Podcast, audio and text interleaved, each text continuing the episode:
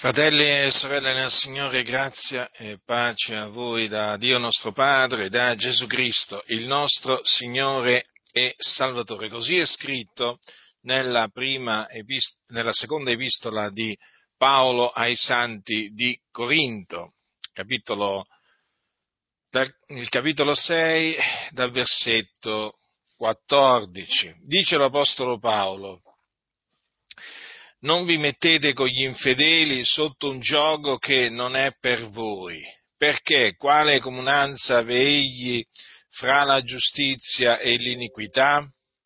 O quale comunione fra la luce e le tenebre? E quale armonia fra Cristo e Beliar? O che v'è di comune tra il fedele e l'infedele? E quale accordo fra il Tempio di Dio e gli idoli? Poiché noi siamo il Tempio dell'Iddio vivente, come disse Dio.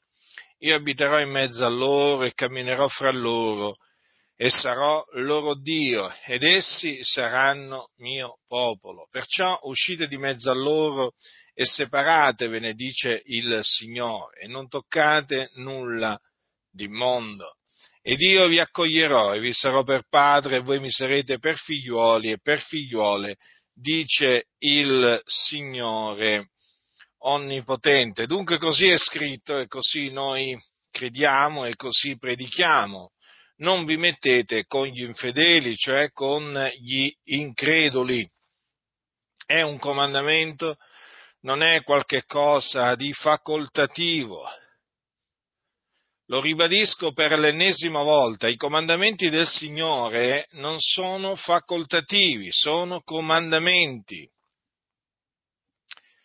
Ricordo quando facevo il militare, a proposito di comandamenti, di ordini, che quando il capitano mi dava un ordine lo dovevo eseguire, a meno che naturalmente quell'ordine non andasse a violare la parola di Dio, come in effetti avvenne una volta, eh, quando, quando, mi vietò di, eh, di evangelizzare nella sua, nella sua compagnia, che era la prima compagnia, e questo fu all'inizio quando diciamo, avevo da poco preso i gradi di caporale istruttore, fu assegnato ad altri miei colleghi a una compagnia che era la prima compagnia della, di quella caserma e lui mi fece un discorsetto prendendomi da parte eh, eh, eravamo, solo, eravamo solo io e lui, perché gli altri colleghi se ne erano già andati e quindi mi, mi intimò appunto di non, mi proibì di eh, evangelizzare nella sua caserma, al che io, dopo averlo fatto parlare, con rispetto ma altrettanta, con franchezza, con determinazione, gli dissi che gli avrei disobbedito perché appunto me lo ordinava il Signore di evangelizzare. Dunque, quando eh, il Signore dà un comandamento, eh, il comandamento va eseguito. E quindi coloro che eh, si ribellano ai comandamenti di Dio sono dei ribelli. Coloro che gli ubbidiscono sono ubbidienti, ma coloro che gli disubbidiscono sono dei ribelli. Nessuno si illuda, Dunque questo è uno dei comandamenti che eh, molti eh, nelle chiese rifiutano, eh, rifiutano di osservare accampando motivi di ogni genere, eh, facendo discorsi eh, vani di, di vario genere, ma appunto sono discorsi vani che eh, davanti alla parola del eh, Signore non reggono. Non può reggere nessun ragionamento vano davanti alla parola di Dio. La parola di Dio è verità, il ragionamento vano è menzogna. La verità vince sempre, prevale sempre, la menzogna non dura che un istante.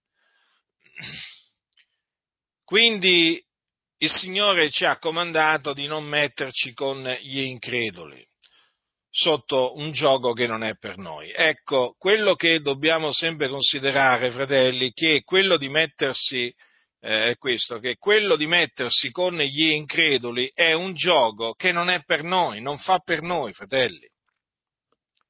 non fa assolutamente per noi. Non, non è una cosa che si addice ai santi dell'Altissimo, mettersi con gli increduli. Io ritengo che questo comandamento sia eh, violato così apertamente proprio perché c'è, mh, mm, c'è il disprezzo verso quello che è la Chiesa. Cioè, molti non si rendono conto di che cosa sono diventati in Cristo Gesù.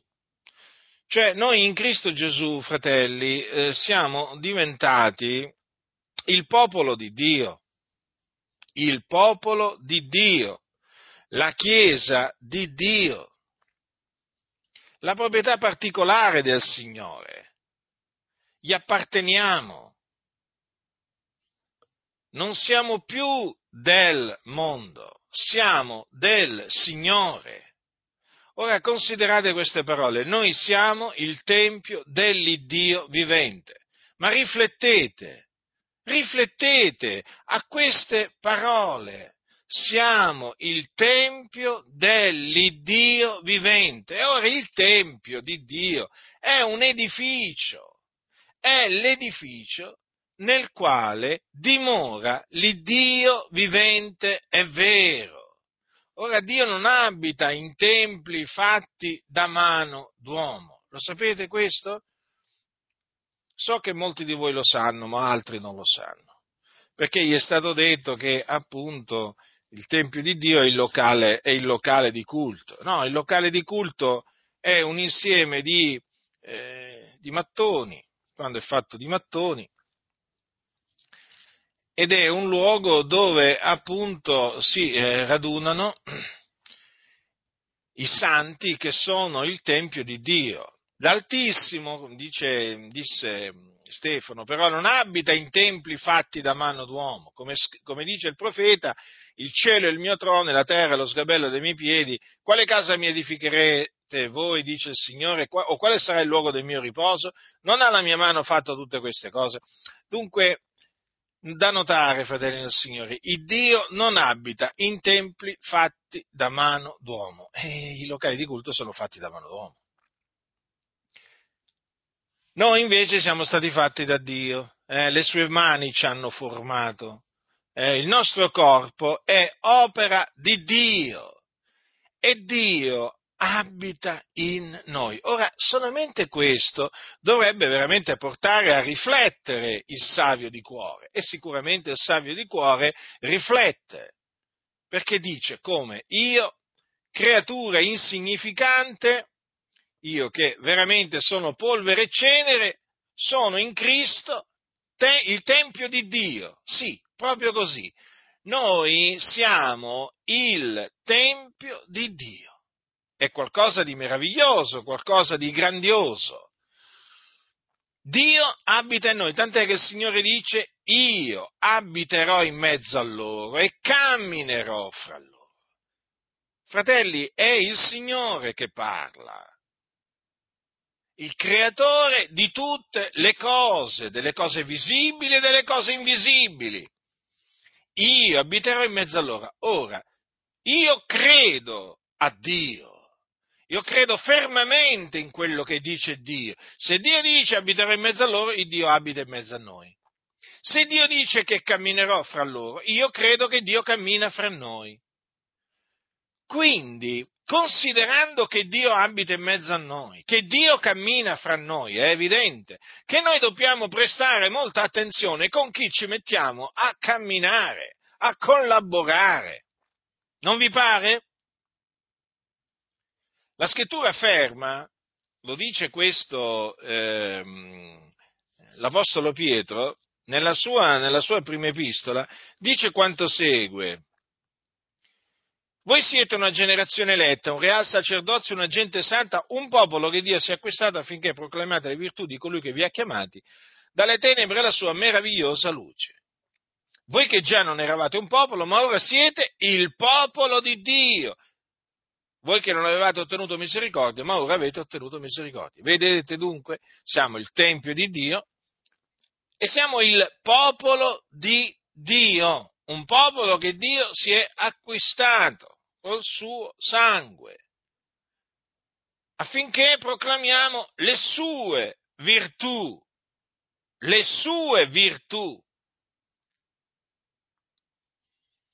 Quando io vedo taluni veramente che proclamano le virtù di Tizio, Caio, Sempronio, è veramente vergognoso, ignominoso, veramente, cioè io non sopporto persone che si dicono cristiani che stanno del continuo a esaltare eh, il presidente, l'imprenditore, il cantante, persone del mondo e così via. Ma è una, qualcosa di assurdo, qualcosa di assurdo.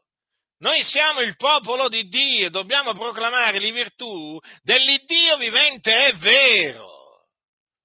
Dobbiamo riempire internet di elogi a Dio, di esaltazioni a Dio di elogi al Signore Gesù Cristo, il suo figliolo. Dobbiamo esaltare Gesù Cristo, il figlio di Dio, altro che Tizio, Caio, Sempronio. C'è da rabbrividire, provo un profondo schifo, disgusto verso veramente una Chiesa che si dice cristiana, che sta a esaltare gente corrotta, eh? gente corrotta. Oggi questo naturalmente si può vedere sui social, credenti che esaltano attori, cantanti, proprio del mondo, come se niente fosse, politici, ma fratelli nel Signore. Ma noi siamo il popolo di Dio. Ma noi non siamo un popolo qualsiasi, siamo il popolo di Dio ci dobbiamo contraddistinguere perché noi proclamiamo le virtù dell'Iddio vivente e vero e le virtù di, del, del, suo figliolo anche, Gesù Cristo, il fedele, il verace, il santo, il principe, il principe della vita, la resurrezione, la vita, la verità. Colui che è morto, che è risuscitato per noi. Ma ci rendiamo conto in chi abbiamo creduto o non ci rendiamo conto in chi abbiamo creduto, fratelli nel Signore? Dunque noi siamo il Tempio di Dio, siamo il popolo di Dio. E dunque non apparteniamo a noi stessi. Riflettete non apparteniamo a noi stessi. Anche questo è qualcosa che molti si sono dimenticati e molti proprio ignorano completamente. C'è un'ignoranza ormai nelle chiese evangeliche che sorpassa quella papista, quella dei cattolici romani. Io una volta pensavo che gli ignoranti fossero solo i cattolici romani, ma mi sono accorto che veramente assieme ai cattolici romani possono veramente camminare assieme proprio, a braccetto, tanti, tanti, tanti evangelici. Anzi, devo dire che talvolta i cattolici romani hanno sorpassato in conoscenza biblica eh, tanti, tanti evangelici. La realtà è questa, è una vergogna, ma eh, d'altronde le cose stanno così. Non sapete voi che il vostro corpo è il Tempio dello Spirito Santo che è in voi, il quale avete da Dio e che non appartenete a voi stessi, poiché foste comprati a prezzo, glorificate dunque Dio nel vostro corpo. Allora, fratelli, noi non apparteniamo a noi stessi. Quando vi guardate allo specchio, ricordatevi che non appartenete a voi stessi. Non appartenete a voi stessi, appartenete a Dio. Siete stati confra- comprati, dunque dovete glorificare dunque Dio nel vostro corpo. E naturalmente questo può avvenire solo osservando i comandamenti del Signore. Ora, noi che non apparteniamo a noi stessi, noi che siamo il Tempio di Dio, il popolo di Dio, possiamo mai metterci con gli increduli? No, non possiamo metterci con gli increduli. Perché questo? Perché non c'è alcuna comunione, non c'è niente in comune con gli increduli. La scrittura è chiara Quale comunione c'è fra la luce e le tenebre? Notate come si parla de, di luce e di tenebre. Mm? Quindi bianco e nero, non c'è grigio. Eh? Allora, noi siamo luce nel Signore. Gli infedeli sono tenebre. Eh, lo so, non piace a molti questo parlare. Questo parlare è duro, per altri è incomprensibile. Ma come? Alcuni diranno, siamo nel 2021, ancora parli della luce, delle tenebre? Sì, ancora parlo della luce delle tenebre, perché esiste sia la luce che le tenebre. Quelli che non sono in Cristo sono tenebre. Difatti, difatti noi fratelli un giorno eravamo tenebre. Dice l'Apostolo Paolo ai santi di Efeso queste parole. Dice così. Non siate dunque loro compagni, perché già eravate tenebre, ma ora siete luce nel Signore. Eravamo dunque tenebre, un tempo, sì, quando? Quando eravamo senza Cristo, senza Dio nel mondo. Allora sì, eravamo tenebre, ma ora siamo luce nel Signore.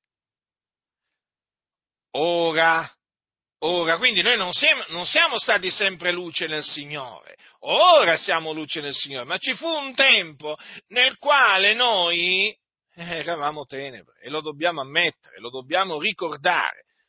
Ma grazie a Dio veramente perché nella sua grande misericordia ci ha illuminati il Signore, ci ha illuminati, la sua luce risplendè sopra di noi, la sua luce ci inondò e ora noi vediamo, eh, per la sua luce, noi vediamo la luce e noi per la sua grazia siamo luce nel Signore, o meglio, siamo la luce, la luce. Infatti Gesù disse ai suoi discepoli queste parole, voi siete il sale della terra, poi disse anche, voi siete la luce del mondo, la luce, non una luce, una lucetta, eh? una lucina, no, no, la luce del mondo. una città posta sopra un monte non può rimanere nascosta e non si accende una lampada per metterla sotto il moggio. Vedete? Dunque noi siamo la luce del mondo e questo grazie a Dio naturalmente, non per i nostri meriti, ma per la grazia di Dio. E dunque, fratelli nel Signore, se noi non siamo più tenebre, ma siamo luce nel Signore, chiaramente noi non possiamo avere, non abbiamo comunione con coloro che sono tenebre, ma perché in noi abita il Signore, il Re della gloria. In noi c'è colui che è la luce del mondo, Gesù Cristo, il Figlio di Dio, c'è lo spirito del Signore, che è lo spirito della verità, lo spirito di Dio, che non è lo spirito del mondo. E quindi, vedete, non c'è comunione fra la luce e le tenebre. Noi siamo luce per la grazia di Dio, lo ripeto, e coloro che sono increduli sono tenebre, non importa se musulmani, ebrei, buddisti, mariani, sono tenebre.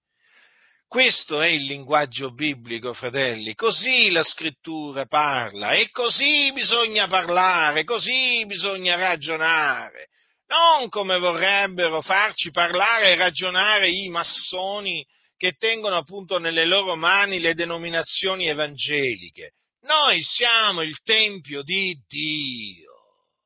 Noi non siamo una denominazione, noi non siamo un'organizzazione, noi siamo il Tempio dell'Iddio vivente e vero. E questo non piace a costoro sentirlo dire, eh? ma questa è la verità, fratelli. Questa è la verità, noi siamo la Chiesa di Dio, la casa di Dio, colonna e base della verità, Gesù Cristo. Che cosa fece? Fondò la sua Chiesa. Non ha fondato un'organizzazione religiosa, eh? una denominazione religiosa no, ha fondato la sua Chiesa, ha edificato la sua Chiesa. Vi ricordate le parole che Gesù disse a Pietro? Tu sei Pietro e su questa pietra gli disse edificherò la mia Chiesa. Noi siamo la Chiesa di Cristo e ci gloriamo nel Signore di esserlo. Molti si vantano di appartenere a questa e a quell'altra denominazione, gente miserabile è gente semplicemente miserabile. Anzi, credo che si vergognino pure di dire che loro sono membri della Chiesa di, de, della Chiesa di Cristo. No, preferiscono dire che loro, sono, che loro sono membri della tot denominazione e infatti vivono per la denominazione loro. Loro, loro non vivono, loro non vivono per, per, Cristo, loro vivono per la loro denominazione di cui bisogna avere il DNA. Sapete? Esiste il DNA. Il DNA. Ogni denominazione ha il suo DNA. Quando appunto eh, a un certo punto eh, i capi, i capi, eh, i capi della denominazione si accorgono che tu praticamente non ubbidisci più ai dettami della denominazione, ti dicono guarda ci dispiace, ma tu non hai il DNA della nostra denominazione.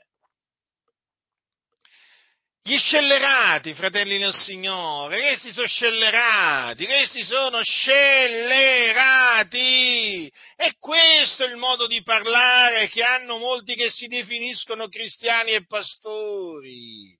Una volta un famoso pastore di una famosa denominazione pentecostale italiana, avete già capito naturalmente di, a quale denominazione mi sto riferendo, perché ormai dire, non c'è nemmeno bisogno che ve lo dica, disse, io sono pronto a dare la mia vita per le Adi. Sì, l'organizzazione è le Adi. E un fratello, un fratello che era lì presente mi ha raccontato che gli disse, no, io la mia vita la do per Gesù, non per le Adi. Capite? Avete capito allora? Così vanno le cose, così vanno le cose. Poi ci si meraviglia appunto che ci odiano? Ci odiano i denominazionalisti? Ma certo perché noi non abbiamo il DNA della loro denominazione. Noi siamo dunque il tempio dell'Iddio vivente la casa di Dio, colonna e base della verità, siamo la luce del mondo e dunque non ci dobbiamo mettere con gli increduli. Questo per esempio vale in, diciamo, nel campo matrimoniale.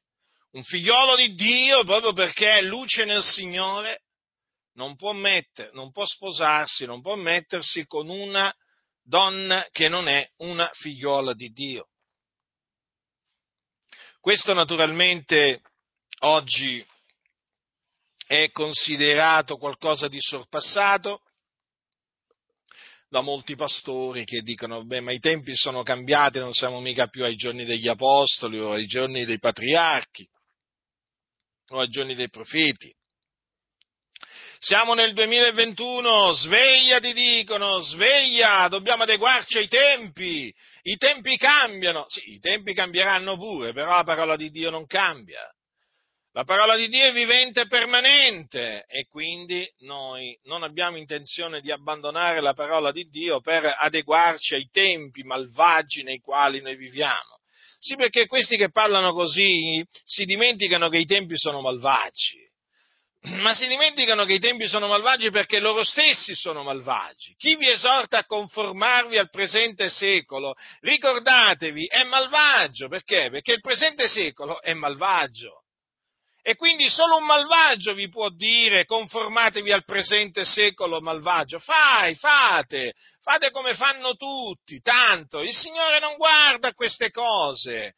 Eh? Ormai presentano un Dio che non guarda niente, guarda solo se dai la decima. Il loro Dio guarda solo se tu dai la decima. Pensate un po' voi che Dio, eh? pensate un po' voi, si sono fatti proprio un Dio a loro immagine e somiglianza. Eh? Sì, perché costoro sono avidi di denaro, a costoro quello che interessa è solo il denaro, per cui i matrimoni tra credenti e non credenti sono benvenuti naturalmente. Eh? Perché? Perché portano membri nelle denominazioni. Che gli interessa a questi se tu ti vai a sposare una credente o una non credente? Ah no, non gli interessa niente. L'importante è che tu frequenti loro, il loro tempio e tu naturalmente porti il denaro nel loro tempio. Per il resto non gli interessa proprio niente. Anzi, anzi, oramai ci sono molti pastori che pure se un uomo si sposa con un altro uomo, una donna si sposa con un'altra donna, sposarsi per modo di dire naturalmente, eh? Perché voi sapete che in certe nazioni esiste il matrimonio tra, tra omosessuali, ma anche quello è tutto, è tutto ben accetto, è tutto ben accetto, perché il Signore non guarda queste cose, naturalmente il loro Dio, eh, il loro Dio che è il diavolo, è chiaro che il Dio di questo secolo non guarda a queste cose, ma il nostro Dio è l'Iddio vivente e vero, è il Santo di Israele, eh? è colui che ha comandato al suo popolo siate santi e quindi mm, è un Dio che ha in abominio, ha in abominio eh, questi cosiddetti matrimoni omosessuali. Ma che sono questi matrimoni omosessuali? Sono un abominio agli occhi di Dio. Ma questi si sono dimenticati che Dio giudicò Sodoma e Gomorra facendo piovere dal cielo fuoco e zolfo e riducendole in cenere, affinché servissero d'esempio a quelli che in avvenire vivrebbero empiamente. Questi si sono dimenticati ciò, peggio per loro, peggio per loro. Poi cosa gli vanno a dire? Agli omosessuali Dio vi accetta così come, se, come siete. Eh no, Dio non vi accetta proprio così come siete vi dovete ravvedere e convertire dalle vostre vie malvagie, credere nell'Evangelo. Altro che il Signore vi accetta così come siete. Siete in abominio a Dio, siete nemici di Dio, ma vi dovete ravvedere e convertire dalle vostre vie malvagie. Eppure, vedete, fratelli nel Signore, ormai ci sono pastori evangelici che accettano pure le unioni civili le unioni civili omosessuali. Non è vergognoso questo? Perciò figuriamoci, figuriamoci se non accettano, cioè se non, se non, insegnano che un credente si può mettere con un incredulo. Infatti sono chiamati matrimoni misti, no? Infatti ci sono tante chiese evangeliche che sono a favore dei matrimoni misti. Loro dicono praticamente che un, un, un cristiano si può sposare una musulmana, un, una buddista, eh, insomma, si può sposare una, una, un'incredula. Ma vi rendete conto? E tutto questo per, per che cosa? Per promuovere la religione unica mondiale. Vedete, ci fu un tempo nel quale io confutavo i matrimoni misti, però non avevo compreso che si tratta praticamente di qualcosa a cui la massoneria tiene molto, perché la massoneria è per l'unione dei popoli e per l'unione delle religioni e quindi promuove l'unione dei popoli e delle, eh, e delle religioni. Guardate l'ONU che è una creatura, per esempio, della massoneria. Hm? E naturalmente l'ONU che cosa fa? L'ONU promuove, il nuovo ordine mondiale e quindi la, la, religione unica mondiale. La religione unica mondiale naturalmente eh, implica che eh, le religioni si uniscano. Hm? Allora, che cosa hanno escogitato i massoni, questi anticristi che sono in mezzo alle denominazioni evangeliche?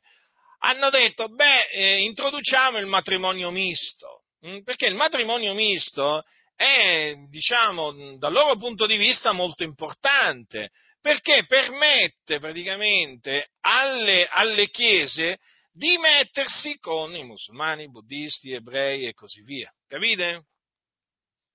Quindi guardate l'astuzia con la quale eh, i massoni eh, diciamo, sono riusciti eh, a, diciamo, a, portare molte chiese eh, a far parte della religione unica mondiale, che ormai molte denominazioni evangeliche si può dire appartengono alla religione unica mondiale. E con questi matrimoni misti sono riusciti naturalmente a far emettere cristiani, quelli che naturalmente che veramente lo sono, essendo rimasti sedotti, eh, a farli mettere con, eh, con increduli, con gli infedeli, sotto un gioco che non è per i cristiani. Capite? Quindi do, bisogna stare attenti, fratelli del Signore, perché questi comandamenti sono comandamenti che la massoneria odia e eh, fa di tutto affinché la Chiesa rigetti questi comandamenti. Quindi questi comandamenti vanno difesi e noi lo facciamo. Vanno difesi dagli attacchi dei soliti noti, dei massoni, perché dietro ogni attacco alla parola di Dio, all'Evangelo, alla dottrina degli Apostoli, ci sono loro. Ebbene oramai che lo diate per scontato, eh? Cioè non c'è nemmeno bisogno che ve lo dica più, per esempio. Eh? per così dire. Ci sono loro, ci sono loro, siatene sicuri al cento per cento. Io non ho più alcun dubbio. Perché naturalmente conosco l'ideologia massonica e conosco il modus operandi dei massoni e la loro astuzia è un'astuzia formidabile, perché sono dal diavolo i massoni e quindi con la loro astuzia seducono, esattamente come fa il serpente antico, il loro padre. Quindi la scrittura dice non vi mettete con gli infedeli sotto gioco che non è per voi. Arrivano i massoni e dicono no, ma no, ma che state dicendo? Stiamo dicendo proprio quello che dice la Sacra Scrittura.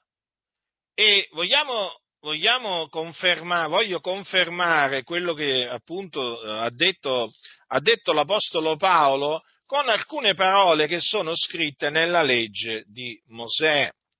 Sono parole che il Signore appunto diede al popolo per mezzo di Mosè. E gli disse, quando l'Iddio tuo, l'Eterno, ti avrà introdotto nel paese dove vai per prenderne possesso, e ne avrà cacciate dinanzi a te molte nazioni, gli Ittei, gli Irgasei, gli Amorei, i Cananei, i Feresei, gli Ivei, gli Ebusei, sette nazioni più grandi e più potenti di te, e quando l'Eterno, l'Iddio tuo, le avrà date in tuo potere, tu le avrai sconfitte, tu le voterai allo sterminio, non farai con esse alleanza, né farai loro grazia, non ti, non ti parenterai con loro, non darai le loro figliole ai loro figlioli, non prenderai le loro figliole per i tuoi figlioli, perché stornerebbero i tuoi figlioli dal seguire me per farti servire a dei stranieri, l'ira dell'Eterno si accenderebbe contro voi ed egli ben presto. Vi distruggerebbe. Quindi, e poi prosegue il Signore, ma farete loro così, demolirete i loro altari, spezzerete le loro statue, abbatterete i loro idoli e darete alle fiamme le loro immagini scolpite poiché tu sei un popolo consacrato all'Eterno, che l'Iddio tuo, l'Eterno l'Iddio tuo, ti ha scelto per essere il suo tesoro particolare fra tutti i popoli che sono sulla faccia della terra. Vedete dunque? Il popolo di Israele era un popolo che era stato scelto dal Signore, era il suo tesoro particolare eh, fra tutti i popoli sulla faccia della terra, era un popolo amato per via dei loro padri e lo è ancora oggi. Hm? E il Signore diede loro questo comandamento di non fare alleanza con quei popoli stranieri e di non imparentarsi con loro. Ma per quale ragione? perché dice stornerebbero i tuoi figlioli a seguire me per farti servire a dei stranieri. E difatti è questo che avvenne. Quando il popolo di Israele fu introdotto da Dio nella terra di Canaan, abbandonò il Signore e si, mise, si mescolò con i popoli. Si imparentarono con i popoli eh, eh, appunto eh, da cui il Signore li aveva messi in guardia e si misero a servire gli dei stranieri, esattamente come fece Salomone. Vi ricordate Salomone mm, a cui, die, a cui Dio diede così tanta sapienza?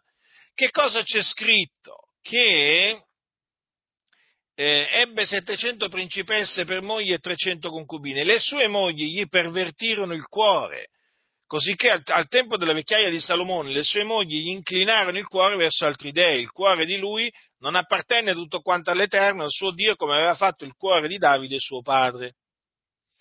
Dice, l'Eterno si indignò contro Salomone perché il cuore di lui si era alienato dall'Eterno, dall'Iddio di Israele che gli era apparito due volte e gli aveva ordinato a questo proposito di non andare dietro ad altri dei, ma egli non osservò l'ordine datogli dall'Eterno. Quindi vedete, si mise con delle donne straniere, queste donne ah, gli pervertirono il cuore, erano donne moabite, ammonite, idumee, sidonie, itee, e donne appartenenti ai popoli dei quali il Signore aveva detto ai figli di Israele non andate da loro e non vengano essi da voi, perché essi certo pervertirebbero il vostro cuore per farvi seguire i loro dei.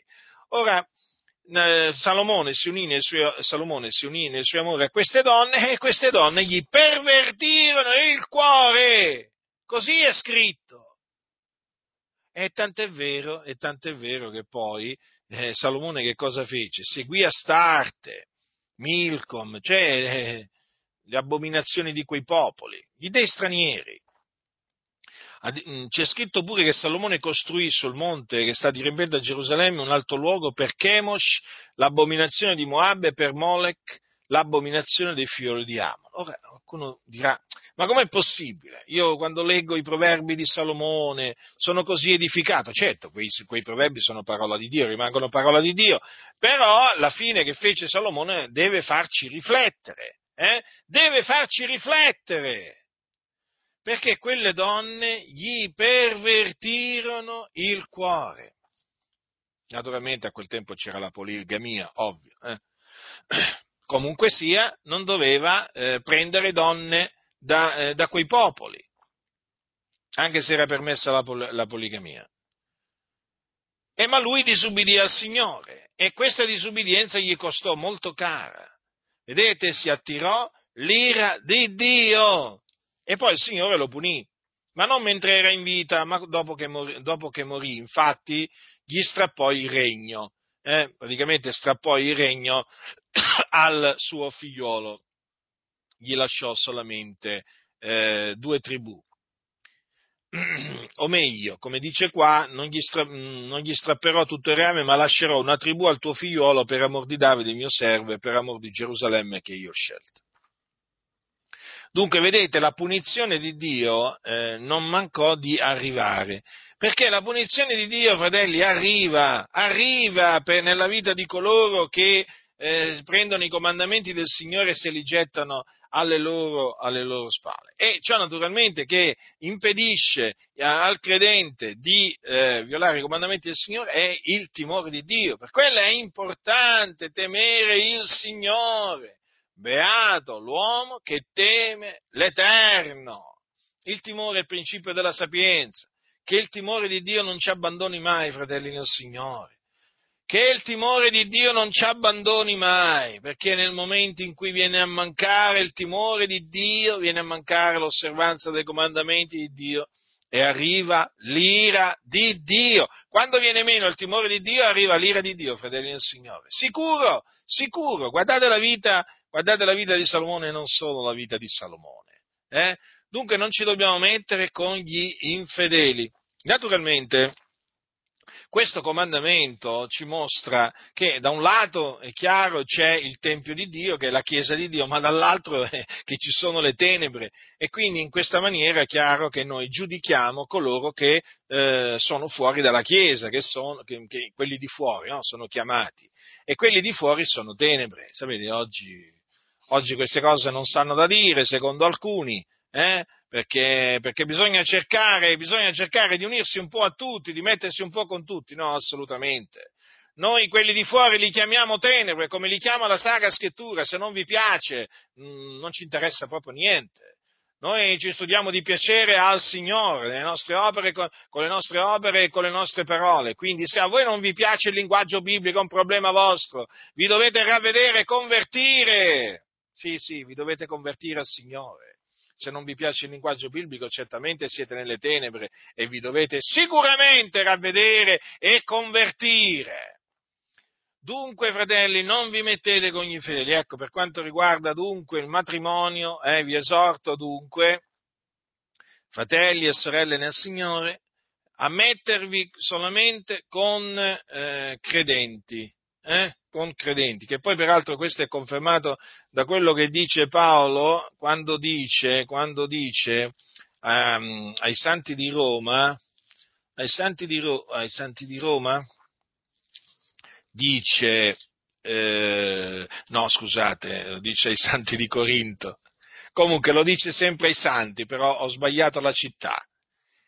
Allora, eh, ai santi di Corinto al capitolo 7 dice così Paola, versetto 39, la moglie è vincolata per tutto il tempo che vive suo marito, ma se il marito muore ella è libera di maritarsi a chi vuole, purché sia nel Signore. Ecco, vedete dunque?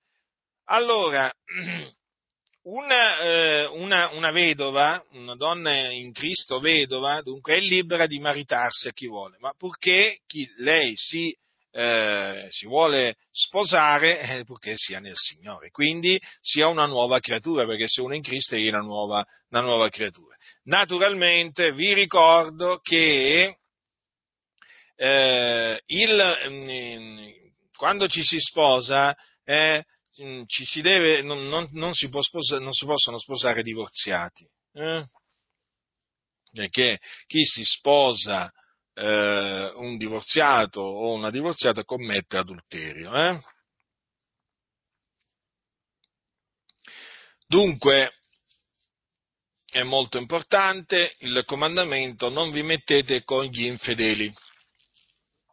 Qualcuno potrebbe dire, vabbè, ma che vuoi che il Signore guarda queste cose? Ma certo che il Signore guarda queste cose, tant'è che il Signore eh, disse, che coloro che, che, disse agli israeliti che si sarebbero attirati l'ira di Dio. Eh, cioè, se la sono attirati poi. Se la sono attirati. Ma poi, voglio dire, eh, la storia di Israele ce lo mostra, ce lo mostra che fine fecero quelli che si imparentarono con i popoli, i popoli stranieri, si corruppero, abbandonarono la legge del Signore, si dettero all'idolatria. E così avviene anche oggi nella Chiesa. Quei credenti che hanno deciso di sposarsi, non credenti, si sono sviati, si sono corrotti. Perché? È perché si sono messi sotto un gioco che non è per loro. È così, i fatti sono questi. La parola di Dio non mente, mentono gli uomini, ma non la parola di Dio. La parola di Dio è verità. Ah vabbè, ma poi dopo vedrai, si convertirà al Signore. E abbiamo visto, abbiamo visto, che cos'è che abbiamo visto? Non si è mai convertito al Signore. Che il credente si è convertito al mondo, o si è sconvertito, va, sarebbe meglio dire questo. Il credente si è sconvertito dal Signore, eh? E si è convertito al mondo, cioè è tornato, è tornato a servire il peccato. E quanti, e quanti di questi esempi? Sì, sì, dicevano così, ma è una brava ragazza, ah, ce ne fossero così in mezzo alle, di più, in mezzo alle chiese, hai capito? È una brava ragazza, sì è una brava ragazza, diceva, e poi dopo, e poi dopo è arrivato, e poi dopo è arrivato il divorzio, dopo un po', dopo qualche tempo, eh, vieni a sapere che si sono divorziati. Come si sono divorziati? Eh sì, sai, lei non ne ha voluto sapere più di lui, si è trovato un altro, la sua fede, la fede di lui non gli andava più bene, eh, era una brava ragazza, vedrai, poi si convertirà, dicevano così, e poi dopo si sono riempiti di guai. una vita veramente poi miserabile si sono messi a fare costoro. Perché? Ma perché hanno voluto fare di testa loro, hanno voluto seguire la caparbietà del loro cuore. La scrittura ci dice di non appoggiarci sul nostro discernimento. Eh? La scrittura ci mette in guardia dal seguire il nostro cuore, fratelli del Signore. Noi dobbiamo seguire i comandamenti del Signore. Ci dobbiamo fidare dei comandamenti del Signore, non ci dobbiamo fidare di noi stessi. Ma oggi va, va di moda dire segui il tuo cuore, fratello. Eh, quanti hanno seguito il proprio cuore e si sono appunto, eh, seguendo il proprio cuore, si sono messi con gli infedeli e si sono sviati dalla fede. Fratelli nel Signore, fidatevi di quello che dice il Signore, fidatevi, non fidatevi di quello che dicono i corrotti, i bugiardi, i ribelli, i cianciatori, i seduttori di menti, fidatevi di quello che dice l'Apostolo Paolo. Eh? Dunque, eh, non vi mettete con gli infedeli sotto un gioco che non è per voi, anche per quanto riguarda la collaborazione, attenzione perché questo vale anche sulla collaborazione. Sapete che oggi c'è molto molto ecumenismo, c'è molto dialogo interreligioso, eh, sapete che dietro l'ecumenismo e dietro, dietro, il dialogo interreligioso ci sono sempre loro, i massoni, gli uomini del dubbio, perché loro vivono di dubbi. Eh, loro non vivono di ogni parola che procede dalla bocca di Dio, loro vivono di ogni sorta di dubbio, infatti sono gli uomini del dubbio. Eh, quando li senti parlare, parlano in nome del dubbio. Noi parliamo in nome del Signore Gesù, ma loro parlano in nome del dubbio praticamente. Sono pieni di dubbi, vivono di dubbi. Eh, vanno a letto con i dubbi, eh, si svegliano con i dubbi, durante il giorno si cibano di dubbi, insomma, sono proprio uomini del dubbio, infatti a sentirle parlare viene da scappare. Viene da scappare, questi qua, e si dicono cristiani, eh, attenzione, eh, si dicono pure cristiani, ma come, fai, come fa un cristiano a essere un uomo del dubbio? Se è un cristiano non è un uomo del dubbio, ma appunto gli uomini del dubbio non sono cristiani. Dunque voi sapete che appunto eh, l'ecumenismo, esiste l'ecumenismo, esiste il dialogo interreligioso, quindi con i musulmani, con gli ebrei e così via. E molte chiese evangeliche si sono date appunto sia all'ecumenismo, quindi con la, con la chiesa papista, Chiesa Cattolica Romana e sia con musulmani, ebrei e così via. Mm? Eh, diciamo, il loro ragionamento è, vabbè, collaboriamo, eh, su certe cose si può collaborare, ci si può mettere con loro, eh, vediamo di trovare un accordo su questo, su quell'altro. Insomma, promuovono una sorta di unità nella diversità. Eh? Ah, ciascuno rimanga col suo credo, eh? ci tengono subito a dire. Eh? Non vi dovete uniformare, semplicemente dobbiamo collaborare. Eh? No, noi non collaboreremo con gli infedeli. Noi non collaboreremo con gli idolatri, i mariani sono idolatri, i cattolici romani sono idolatri. Superstiziosi, senza fede, eh, piene di tradizioni che annullano la parola di Dio, con chi collaboriamo? Con costoro. Ma non se ne parla neppure. Con i musulmani, che dicono che Dio non ha un figlio, eh? che Gesù non è morto sulla croce per i nostri peccati, ma che un altro è morto al posto suo. Ci mettiamo con questi a collaborare, così non sia con chi ci mettiamo a collaborare? Con gli ebrei, hm? che negano che Gesù è il Messia, perché dicono che eh, Gesù è stato uno dei tanti falsi Messia della storia dell'ebraismo. Ci metteremo con gli ebrei. Ci metteremo con gli ebrei a collaborare su che cosa? Non si può collaborare con gli ebrei su niente. Gli ebrei, come i musulmani, come i mariani, sono infedeli, increduli vanno esortati a ravvedersi e a credere nell'Evangelo della grazia di Dio e vanno scongiurati eh, a fare ciò. E gli si deve dire che se non si ravvederanno e non crederanno nell'Evangelo di Cristo, moriranno nei loro peccati andandosene, andandosene all'inferno. Sì, sì, bisogna dirglielo. Bisogna dirglielo perché sono sulla via della perdizione. Quale collaborazione? Quale collaborazione? Con costoro non ci può essere nessuna collaborazione, perché non ci si deve mettere con loro. Noi siamo un popolo appartato, fratelli, da tutti gli altri popoli. Noi siamo il popolo di Dio, un popolo scelto dal Signore, eh? un popolo consacrato al Signore, un popolo che non si deve mescolare con gli infedeli. Naturalmente, questo naturalmente ha un prezzo, ha un prezzo perché nel parlare così, nel agire così, ci si attira l'accusa, la solita falsa accusa, naturalmente, che siamo una setta. Ma anche i cristiani antichi, i discepoli antichi furono accusati di essere una setta. Di che ci meravigliamo? Ma di che ci meravigliamo? Ma noi non siamo una setta, noi siamo il popolo di Dio. Però a motivo appunto di questa, di questa posizione intransigente, veniamo definiti setta. Ma a noi non interessa. A noi non interessa perché sappiamo chi abbiamo creduto, sappiamo chi è eh, colui che ci ha preconosciuti, predestinati, chiamati, giustificati e glorificati. Sappiamo chi è l'Iddio e Padre nostro, lo sappiamo. E quindi questi giudizi che ci lanciano non li teniamo in, in, alcuna considerazione perché sappiamo che sono delle menzogne. Noi siamo la casa di Dio, noi siamo il Tempio di Dio. E non ci vergogniamo di dirlo. Assolutamente non ci vergogniamo, fratelli.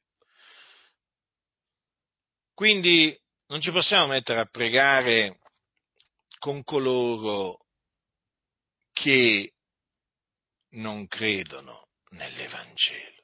Non possiamo, fratelli. Impossibile. Impossibile. Noi siamo la, lu- la luce del mondo, loro sono tenebre.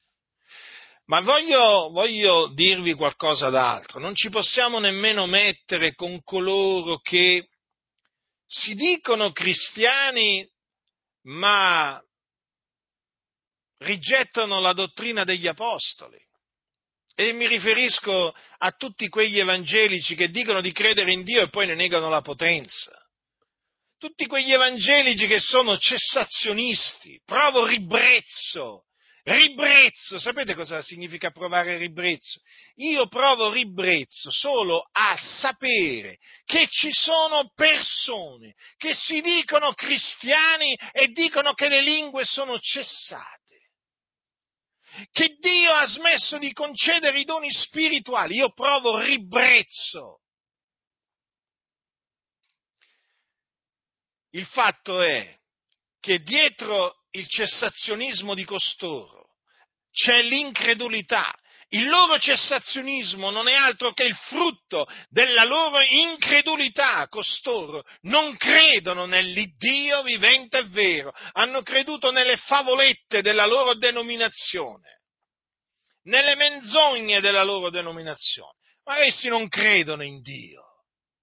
Non credono in Dio. Questi sono quelli che credono a tutto quello che gli dice Canale 5, Rai 1, Rai 2, Rai 3. Tutto, tutto. Diciamo i media, i media di regime, va, diciamo così. Ma quello che dice la scrittura non ci credono, non ci credono. No, no, no, no, no, non ci credono. Loro dicono l'ha detto il telegiornale o l'ha detto il radiogiornale. Ah, quella è verità. Ma quello che dice Paolo, quello che dice Pietro, no, quello non ha assolutamente alcun valore. Perché loro credono all'uomo, loro non credono in Dio. Mentono contro la verità. Eh? Mentono contro la verità. Quindi neppure con costoro ci si può mettere con gente che non crede in Dio nei fatti. Sì, eh, con la bocca dicono noi crediamo, vabbè, ma noi crediamo lo dicono un po' tutti. Ma alla prova dei fatti questi non ci credono in Dio e quando ci sentono parlare di Dio capite che lo, noi per loro siamo come delle bestie. Siamo come gente strana, gente che non dovrebbe, sta, non dovrebbe eh, essere libera, ma dovrebbe essere in carcere in qualche manicomio. Sì, fratelli, è così. Io vi parlo in questi termini per farvi capire, questi battisti, metodisti, valdesi, presbiteriani, riformati, Chiesa dei Fratelli, mi fanno ribrezzo, credetemi, ribrezzo, perché dicono di credere, ma nei fatti non ci credono. E difatti con costoro è impossibile mettersi, è impossibile camminare, proprio si cammina su due strade diverse. Non credono in quello che dice Dio, non credono nelle promesse di Dio, non credono nella potenza di Dio, nell'immutabilità di Dio, non ci credono, fratelli del Signore e con costoro vi esorto a non mettervi, costoro vanno ammoniti severamente, ripresi severamente, pubblicamente e privatamente. Mm? ed esortati a ravvedersi, a convertirsi dalle loro vie malvagie, dalle loro stoltezze, dalle loro menzogne, che hanno fatto così tanti danni alla Chiesa di Dio in questi secoli, perché loro non sono altro che portavoci dei loro avi, dei loro avi praticamente, dei Calvino, dei Lutero, degli Zwigli e così via. Loro non fanno altro che trasmettere le menzogne che hanno ricevuto da, appunto, da costoro, tutto qua. Ma viene veramente, credetemi, io provo ribrezzo, ribrezzo perché se voi prendete un fanciullo eh, e le, gli, gli leggete quello che sta scritto nella Bibbia, il fanciullo crede a quello che sente, crede, ma se questi qua sentono quello che c'è scritto lo rifiutano. Persino un bambino, un fanciullo, un fanciullo leggendo solo le scritture non può diventare cessazionista. Eh? Costoro invece, leggendo le scritture, diventano cessazionisti, o meglio, leggendo i commentari, i loro commentari e le loro dichiarazioni di fede, in quella maniera sono diventati cessazionisti. Perché leggendo solo le scritture tu non puoi credere al cessazionismo, che è una menzogna del diavolo, non ci puoi credere. Io una delle prime cose che comprendetti, che compresi quando mi convertì al Signore è questa, che la Bibbia è la parola di Dio. E quindi quello che, le, quello che leggevo era vero. Eh? Non avevo ancora letto commentari, niente di tutto ciò, ma io sapevo questo, una cosa semplice, però la sapevo. E quindi quando leggevo le scritture, non è che le leggevo, anche se ero da poco convertivo, non è che le leggevo come un libro qualsiasi, no, no, sapevo sempre di avere la parola di Dio davanti. E quando leggevo, per esempio, ehm, di qualcuno che aveva avuto una visione o dell'apostolo che aveva fatto una guarigione, io credevo che quella cosa ancora oggi poteva verificarsi. Cioè che Dio non era cambiato. Capite? Poi arrivano questi,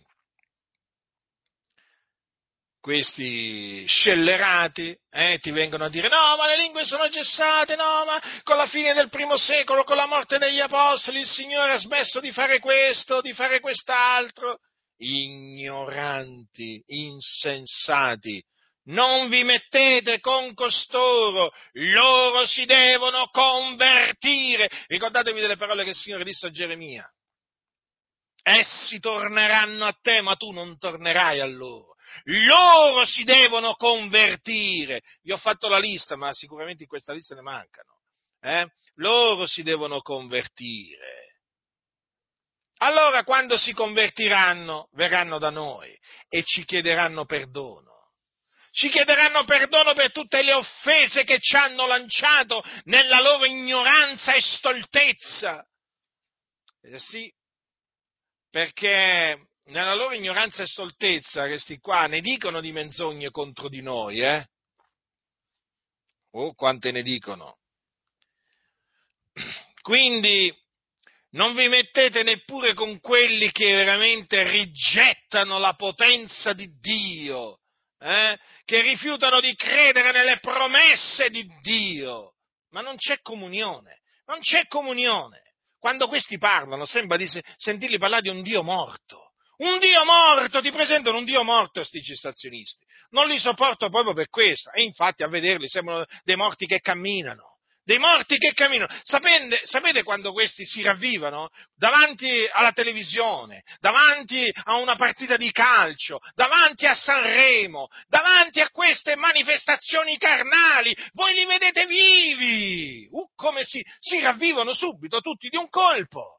ma davanti alla parola di Dio sono morti, non hanno alcun entusiasmo e lo sentite quando parlano dei morti quando invece parlano di donne, di attrici, di, di, di, di soldi, quando parlano delle cose del mondo, uh, li vedete tutti pieni di vita, di zelo, invece quando si tratta quando si tratta delle cose meravigliose di Dio, di sogni, di visioni, eh, di miracoli, di guarigioni, di cose che Dio fa ancora oggi, allora si mostrano indifferenti. Fratello, non ho tempo. Sì, non hai tempo. Vai, vai.